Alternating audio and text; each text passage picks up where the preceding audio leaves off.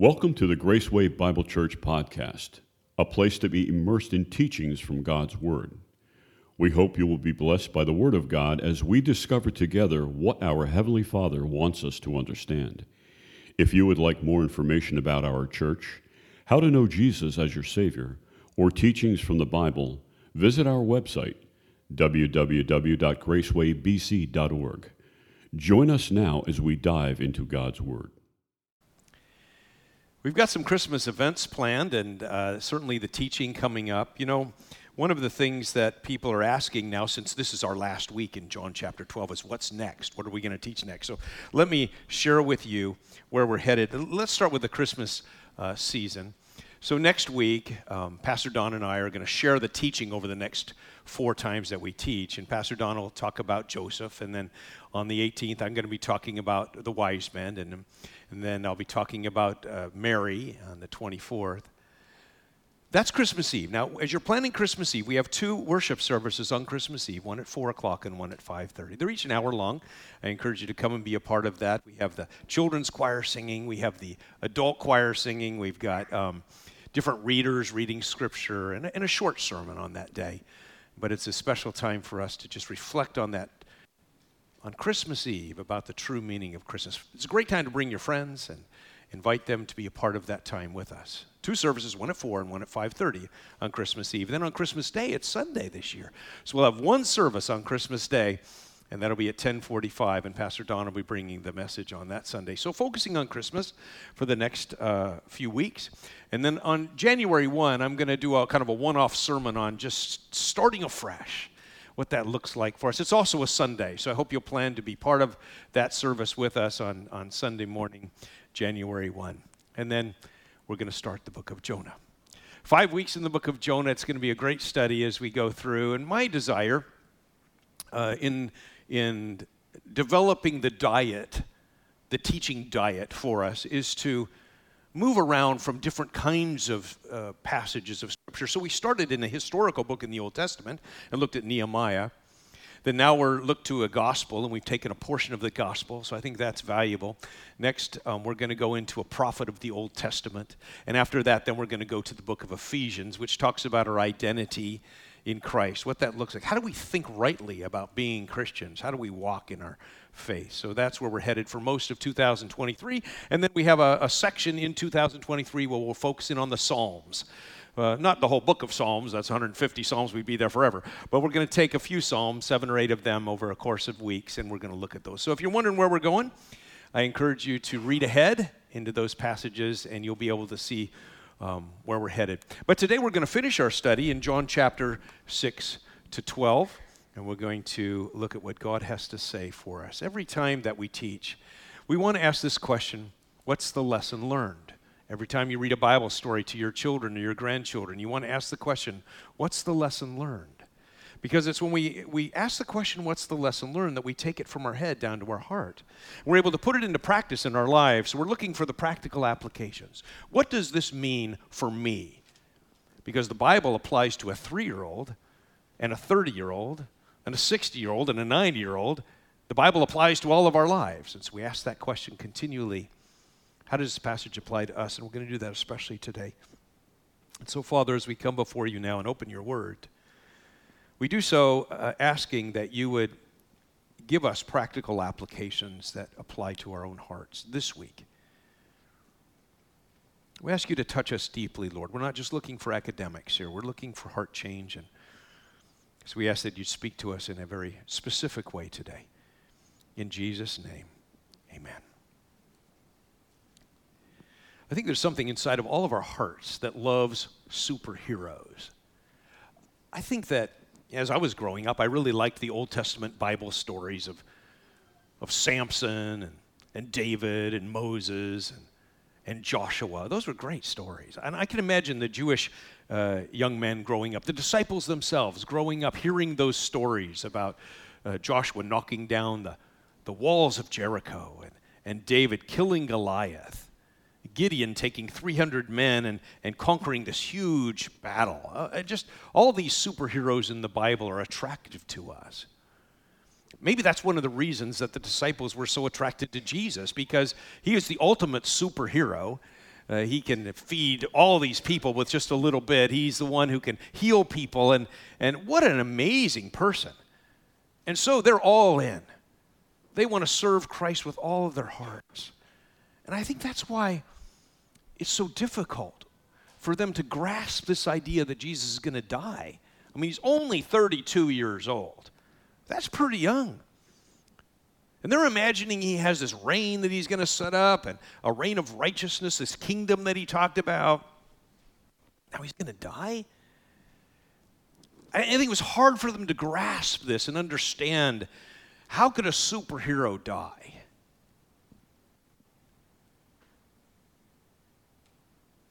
But Jesus knew that the death on the cross that he would experience was really the purpose that he came. It would really be the important part of of his mission here. That's what he was doing. He came to die. The disciples didn't understand that until later, and John now is writing about that in John chapter 12, and he's helping us realize that Jesus came to die. So we're going to open our Bibles. Well, first, I want to take you to a passage that I think is an application of John chapter 12. It just helps us get a feel for why the cross of Christ is so important. On a practical level, today, tomorrow. Why is the cross of Christ so important? Would you stand with me? And I want you to listen as I read this passage of Scripture. We stand in honor of God's word because of its awesome respect that we have for it. In 2 Corinthians chapter 4 verses 7 to 11 reads this way. But we have this treasure in jars of clay. In other words, we have God inside of us. We have the Holy Spirit inside of us. We're just jars of clay. We're nothing. But that's where our power comes from to show that the surpassing power belongs to God and not to us.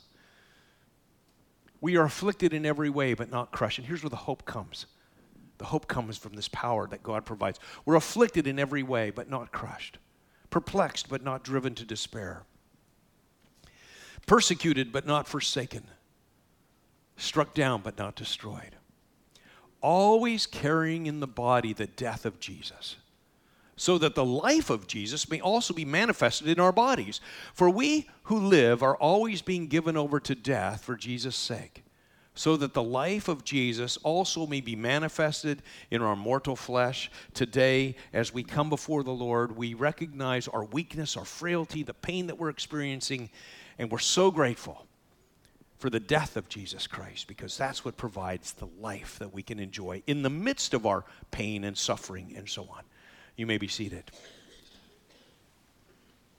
So, as the scene unfolds in our story in John chapter 12, starting in verse 27, and the curtain comes up, we see Jesus talking to the Father. And notice the conversation as Jesus is talking to the Father because he's experiencing in his own heart some anguish. And he says these words Now is my soul troubled. And what shall I say? Father, save me from this hour? Jesus was fully human and fully God, and here we see his humanness wrestling with the pain that he's about to experience. The cross experience, I just can't even imagine the pain that would be associated with that. And as Jesus looks toward that, it's just, it's very painful to think about. It creates this anguish in his soul. Now, the word soul there is the word psyche, where we get our word psychology from. And if you go to a psychologist or you go to a counselor because it's usually because your soul is troubled. Uh, this idea of troubled is it's anguished, it's, it's upset. And you want some resolution in the midst of that. And Jesus is describing here that his soul is, is upset. I'm so grateful that we have Jesus who can identify with our challenges. We don't come to God only when everything's nice and tidy. We come to the Lord when our soul is upset and we come before him, and Jesus is modeling that for us, and he says, And what should I say? Father, save me from this hour? From the pain of the cross? There are two kinds of pain I want to draw your attention to. One kind of pain is the pain of aversion. That is, I touch the hot stove and my hand says, Scott, that wasn't one of the brightest things you've done. Don't do that again. It's this aversion. Stay away from that kind of experience. That's one kind of pain. The other kind of pain I experience is when I go to the gym and I exercise my muscles, and, and later that afternoon I feel pain in those muscles. But I, I, say to myself, that's a good kind of a pain because it's a pain that has a bigger story to it, a bigger perspective. It's taking me somewhere new in my life. It's a good kind of pain. Because of the perspective and what it's doing. I think that sometimes we mix up those kinds of pain, not only physically in our lives, but I think we mix them up in our other kinds of pain, like relational pain. Someone uh, is in a relationship and they get hurt by that, and they end up saying, Oh boy, I'm not ever getting into a relationship again. Or they go to a church, and unfortunately, there are sinners in churches. Pastors are sinners, and sometimes people get hurt in churches hurt by pastors, hurt by other people, and they say, Oh, I'm never going to church again. And they miss, understand the two kinds of pain here. That much of our life is the growth experience, and God uses the pain that we experience in our lives to grow us to the next level. I think that's why the New Testament writers pick up this idea. And James says, Take joy, my brothers, when you experience various trials because the trying of your faith builds patience. Paul picks this up when he says, therefore, where suffering produces perseverance, perseverance, character, and character, hope. That there's this, there's this element of suffering and pain that we have in our lives that has a bigger perspective, something else going on. And we understand that bigger purpose. It's easier for us to endure the current moments that are very painful and challenging that we experience in our lives. It has to do with purpose. That's why Jesus says in this verse, But for this purpose I have come to this hour. Father, glorify your name. And that's really the goal that we, whatever we're doing, however, whatever pain we're experiencing, whatever suffering we're experiencing, we want God to be glorified in the midst of all of that. That is the ultimate goal. Next, something happens that only happens three times in the Bible. It happens once here. It says, Then a voice came from heaven I have glorified it and I will glorify it again. There's a sense of affirmation that comes over to, of Jesus saying, You're doing the right thing.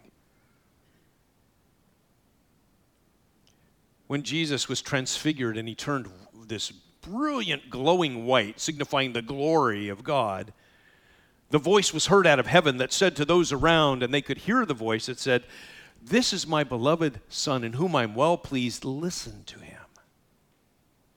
when Jesus was baptized, the dove came down and, and sat on uh, Jesus' shoulder, and the voice from heaven said, This is my beloved Son in whom I am well pleased. A sense of affirmation. Now, I would just suggest that you will experience when you're doing the right thing, even when it's painful, you will experience the affirmation of God in your heart, in your very soul, that yes, you're doing the right thing, that allows you to be able to continue, even though it's a painful experience. But sometimes the people around you won't understand the pain. They won't hear the message the same way you hear it. And, and you just need to realize that God wants to do something in your heart when you're doing the right thing and you experience pain for doing the right thing. There's this commendation that comes from the Father that says, Yes, you're doing the right thing. We need that in our lives to just help us get through the days, the challenges, the painful experiences of our lives. We need the affirmation of God. But some other people don't get it, they don't hear it. And that's what happens in the passage. Notice it says the crowd that stood there and heard it said that it had thundered. Others said an angel had spoken to him. Oh, they heard something, but it was fuzzy. Sometimes when the affirmation of God comes on your heart and it's going forward, other people don't get it. They won't understand. They don't realize what you're going through, the pain, and they don't realize that you're doing the right thing, and they don't realize that God's affirmation is on you. They kind of hear it in a fuzzy way. Oh, I just love that picture because it's so real for us in living our daily lives that we need to recognize that, that even when things go difficult, even when things are bad, even when we go through painful experiences, our goal is to glorify the Lord. And there's this statement of affirmation on us that we need that keeps us going every day in our lives. Jesus answered, This voice has come for your sake, not mine.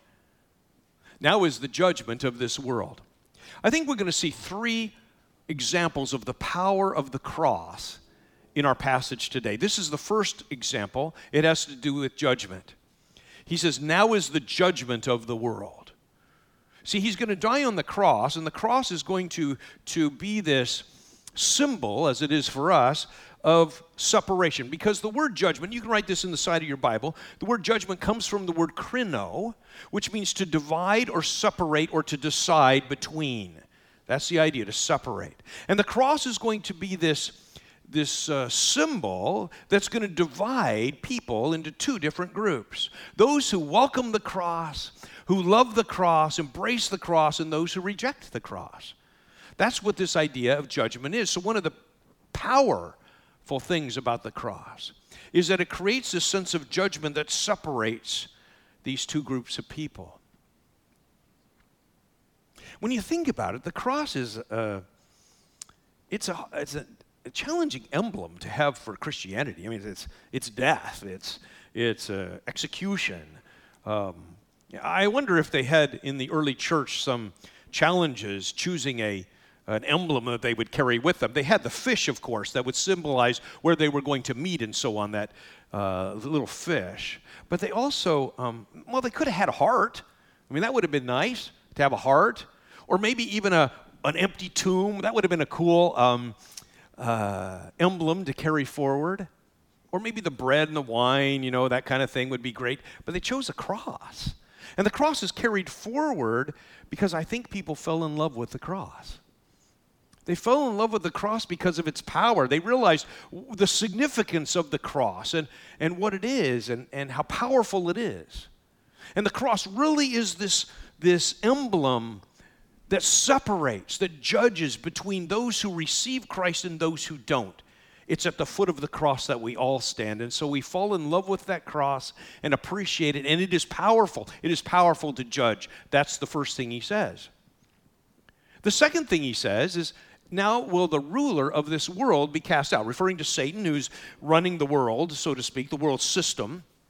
He's going to be cast out. There's some things that are going to happen in regards to sin. When Jesus Christ died on the cross, it did some things to our world. The first thing it did was that it removed the penalty for sin. So the penalty for sin is gone for those who trust in Jesus Christ as their Savior. We come to the cross and we receive the freedom that comes from forgiveness because Jesus paid the penalty. The penalty for your sin is now gone. That's amazing. The second thing that happens in regards to sin is that the power of sin is diminished. It's not gone, it is diminished. What I mean by that is that, that the power of sin no longer has its, its talons in us. It no longer has power over us because now we have the cross inside the jars of clay.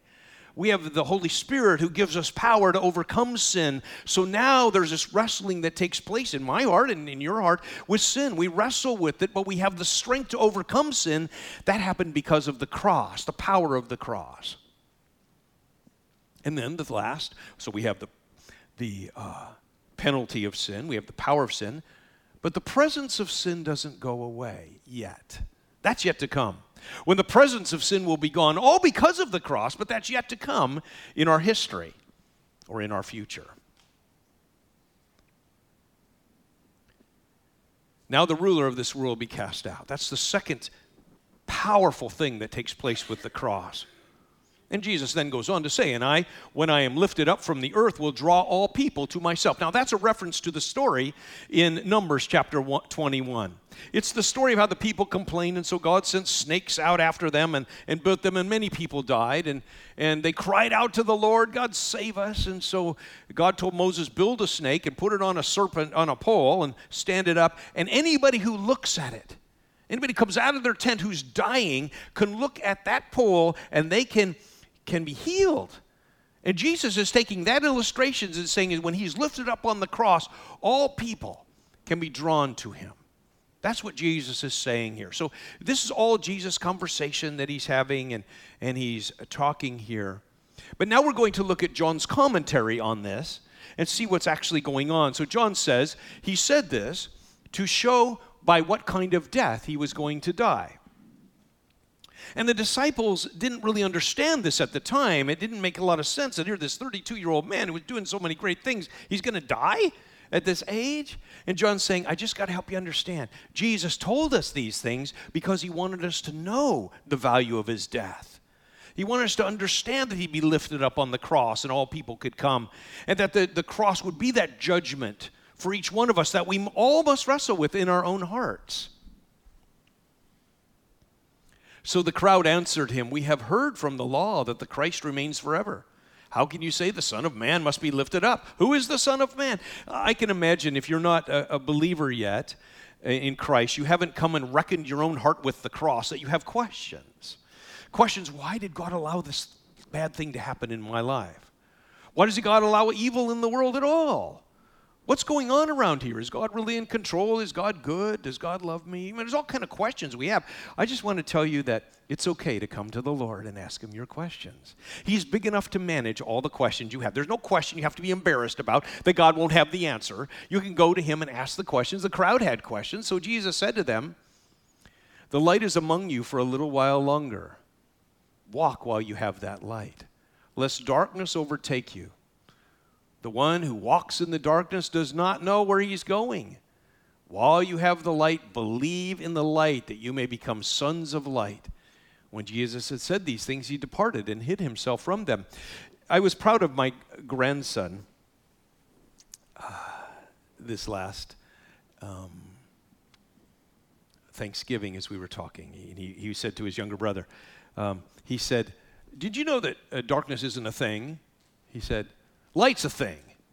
Darkness isn't a thing. I think he was just talking about science. He wasn't talking about spiritual things. But um, uh, he said that to his younger brother. And that's kind of interesting. And I'm, my ears are perked up because I know that's true. It's true about spiritual things too. The darkness isn't a thing. You know that, right? Darkness is absence of a thing.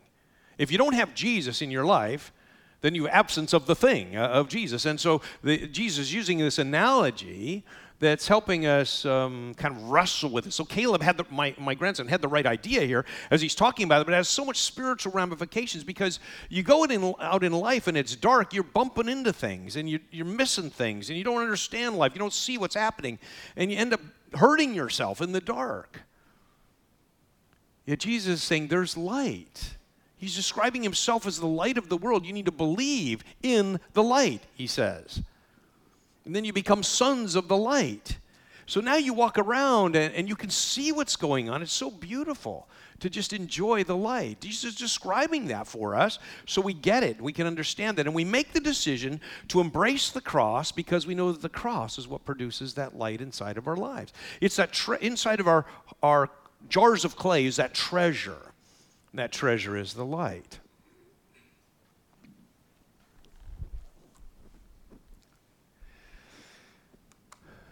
Though he had done so many signs before them, they still did not believe in him. So we're going to look at some of the responses now to people and their. Because when you have the cross of Christ, people have to make a choice. Are they going to follow Jesus? Are they going to embrace the cross and, and allow God to run their life? You know, every time you become, a person becomes a Christian, they have to leave something. The disciples, he says, leave your nets and follow me. I don't know what it is for you. When you become a Christian, you have to leave something. Are you willing to leave that something? We're going to see here that there are some people who believed in him, but some people who did not. And this first group are the ones who did not believe in him, so that the words spoken by the prophet Isaiah might be fulfilled. Lord, who has believed what he heard from us, and to whom has the arm of the Lord been revealed? Therefore, they could not believe. Now, that's a really interesting statement. They could not believe. It's one thing to say they would not believe, but now they could not believe. In fact, let me read the, the next verses to, and we'll wrestle with this just a little bit. They could not believe, for again, Isaiah said, He has blinded their eyes and hardened their hearts, lest they see with their eyes and understand with their hearts and turn, and I would heal them. What an interesting statement. I think we can look at this in two ways, both of which are true. One, we can recognize that a person who rejects Jesus over and over and over and again comes to the place where they cannot respond to the Lord God hardens their heart. They, they just can't respond. I think it's because if you do respond to the Lord, you get to know Jesus and you love him. And you're going to spend the rest of your life with him. In fact, past your life into eternal life. You're going to spend the rest of your existence with Jesus. And if you've rejected him over and over again, you don't want to spend time with Jesus. You don't want to spend time in eternity with Jesus. And so God turns off that opportunity to respond. The second way we can look at this is just from God's perspective, the recognition. And this is fascinating. The recognition that although we choose to follow the Lord, God gives us the grace to make that decision. That's big. We think, sometimes think we do it all by ourselves. But God even gives us the grace to trust Him. What an interesting thought. That doesn't um, mean that we don't choose Him, that we don't have a responsibilities. We're going to see in, in the next verses that we have a responsibility to choose and believe and to respond. And the call is really going out by Jesus and John as he's writing about Jesus, that we all need to respond to Jesus. But there's this beautiful picture that God gives us the grace to even come to Him. You might be saying, Oh, I wonder if He gave me that grace. Am I one of the ones that He gave grace to? Do you know how we know that a person has that grace? Because they choose to follow the Lord. A person who's choosing to follow the Lord has that grace to come. So if you're following the Lord and you're embracing the cross and you're saying, I want to serve the Lord, I want to be a disciple of Jesus, then you know that God has given you the grace to do that. What an interesting picture as John is describing here for us so we can understand this. Isaiah said these things because he saw his glory and spoke of him. Nevertheless, many even of the authorities believed in him. So this is, again, fascinating. These are Pharisees, these are religious leaders, and many of them are responding and they're believing. But there's a kind of person who believes yet still wrestles in their hearts with worldliness or, or with some other co- competing thing. Watch what happens here. It says, Nevertheless, many even of the authorities believed in him, but for fear of the Pharisees, they did not confess it so that they would not be put out of the synagogue. Wow. It just reminds me again that when we come to Christ, there's always something we have to give up because we love the Lord. And some of those things aren't even bad things. Certainly, there are bad things we need to give up. But sometimes we're, because we want to follow the Lord wholeheartedly in our lives, there are good things we say, you know, those aren't the most important things. I'm going to serve the Lord with all of my heart. The cross is something I love in my life. He gives a further explanation of this. It says, For they love the glory that comes from man more than the glory that comes from God. Wow. As you see, the word glory has been used over and over. It was used in the words that Jesus prayed, glorify your name, and then the Father. Uh, confirms that and says, I have glorified it, I'm going to glorify it again. This word glory is really the picture in this passage. And, and when you embrace the cross in your own personal life, you embrace the glory. Glory is, is the Greek word doxa, where we get the word doxology from, and it's revealed greatness. It's the light that we get to see that's all part of this passage. Well, now we come in verse 44 to the final words of Jesus in his public ministry. Because it's after John chapter 12 that we move into John chapter 13, where Jesus comes into his private ministry with his disciples. It's if John chapters 1 to 12 are helping us understand how to become a disciple, and John 13 and following show us what it means to be a disciple and how to live that disciple making life. We will not get there in this study. I hope that it'll encourage you enough to read ahead and to read along, and someday we will come back to the rest of John, I'm sure. But this is a, a, beautiful passage going on from here about the private ministry that Jesus has with his disciples in the upper room, and then the crucifixion, and then the resurrection of Jesus Christ and the rest of John. But these, in, in John chapter 12, this is his final words, public words. This is the call that goes out to the world. This is the call that goes out to every one of us today. If you're wrestling with Jesus Christ and the value of the cross, these are the words that go out. He says, and notice he cries it out in a loud voice. He cried out and said, Whoever believes in me believes not in me, but in him who sent me.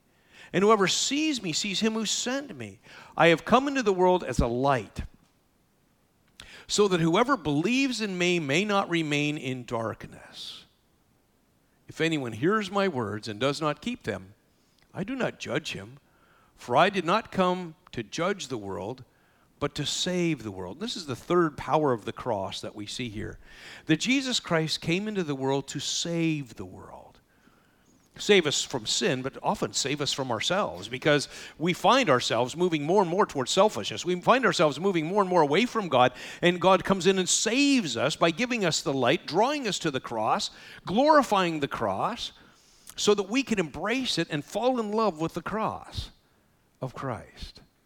There's power in the cross. Well, let's finish off this chapter. He continues by saying, The one who rejects me and does not receive my words has a judge. If you're here today and you've never accepted Jesus Christ as your Lord and Savior, you need to know there'll be a day when you stand before the Father. And there's really one question he's going to ask. And the question is really uh, this On what basis should I allow you to come into my kingdom in heaven? Now, there's some people who think that the answer is, well, my good outweighed my bad in life. But that's not the answer. The answer is, I've trusted Jesus Christ as my Lord and my Savior. I come not on my own righteousness, I come on the righteousness of Jesus Christ. That's the message that Jesus wants them to know. There's going to be a judgment. You're going to be asked that question. Will you have the answer that, yes, I gave my life to Jesus Christ, that I embraced the cross in my heart, I recognize the power of the cross, I want that treasure inside this jar of clay in my life? The word that I've spoken will judge him on the last day. For I have not spoken on my own authority, but the Father who sent me is himself given me a commandment what to say and what to speak. And these things about judgment and the cross and about the light are all this message that goes out to everyone, to every person. It is the message, it says, a commandment, what to speak. And notice, commandment is eternal life. What I say, therefore, I say as the Father has told me. This is the, the, the climax of Jesus' ministry. This is the, the message that's going out so that everybody has this chance to respond. It's the message that all of us have to respond. There's a, a cross that divides us between those who are not saved and those who are saved, those who are in darkness and those who are in light, those who become disciples and those who reject the faith. That's the decision we make. It's a very, very, very important decision that we make in our lives. The power of the cross is so great that we've chosen to make this cross the emblem that we look at that cross and we don't just think about death, we think about life because it's the death that we experience in our lives because of Jesus Christ's death that brings us the life that Christ provides for us. Oh, it's a beautiful message. It's a message of Christianity, it's a message of salvation. And what a great day for us to celebrate communion as we talk about these ideas about salvation and the cross, we take every month, we, we look at the, uh, the emblems and we take them in our hands and we remember the, the death of Jesus Christ. It is something we're so grateful for, so privileged to enjoy. Thank you for sharing in this message. We pray it will make a difference in your life. Please consider joining us for our Sunday morning and evening worship services. For location and more information, visit our website, www.gracewaybc.org, and listen next time to learn more. May the God of peace richly bless you through his Son, Jesus Christ.